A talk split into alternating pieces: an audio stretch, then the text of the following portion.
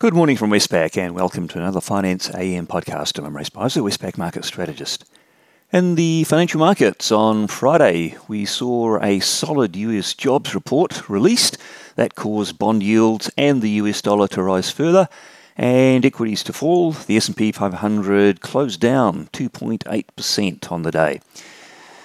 In the currency markets, the US dollar index closed up 0.5% on the day, with all the majors falling against the US. The Aussie fell from 64.30 to 63.55, and the Kiwi fell from 56.74 to 55.98. And the Aussie Kiwi cross rose from 113.33 to 113.70.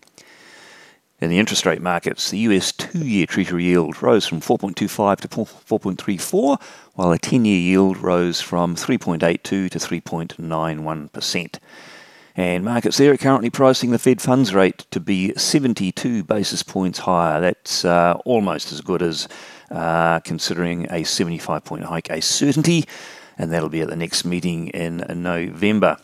Uh, the market's pricing the peak Fed rate to be in March next year and it to be around 4.6%. Australian government bond yields uh, followed the, that theme. The three year government bond yield up from 3.5 to 3.57, and the 10 year yield up from 3.87 to 3.96%. Commodity markets, uh, we saw Brent crude oil rising further, up another 3.4% to $99. Copper is down 1.9%. Gold fell 1%, and iron ore unchanged at $96. Now, a little bit more on that uh, driver of markets on Friday, which was the US non farm payrolls data for the month of September. It did slightly beat expectations. Uh, we got 263,000 jobs compared to 255,000 expected, and back revisions were worth another plus 11,000. Uh, so not a massive beat, but um, I guess markets were uh, fairly tightly poised on whether this would be a softer than expected or slightly better than expected report, and it wouldn't have taken much to uh, jostle market sentiment.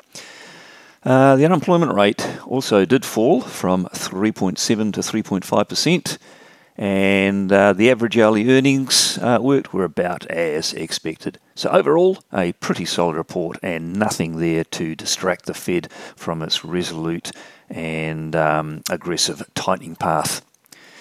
Uh, we heard from a, one Fed member, Williams. Uh, he said the report was decent and uh, he reiterated that the Fed needs to raise the Fed rate to about 4.5%, and it is focused still on getting inflation down to 2%, so no change in the mantra there.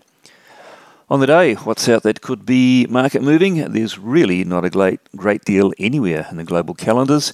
Uh, we've got the US on holiday tonight uh, for Columbus Day. Uh, partial market openings, but uh, there's no data out.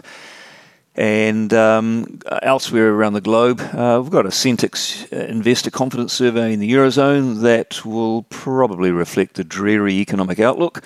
And uh, elsewhere, really nothing major on the economic calendar. So a slow day to start the week economic news wise.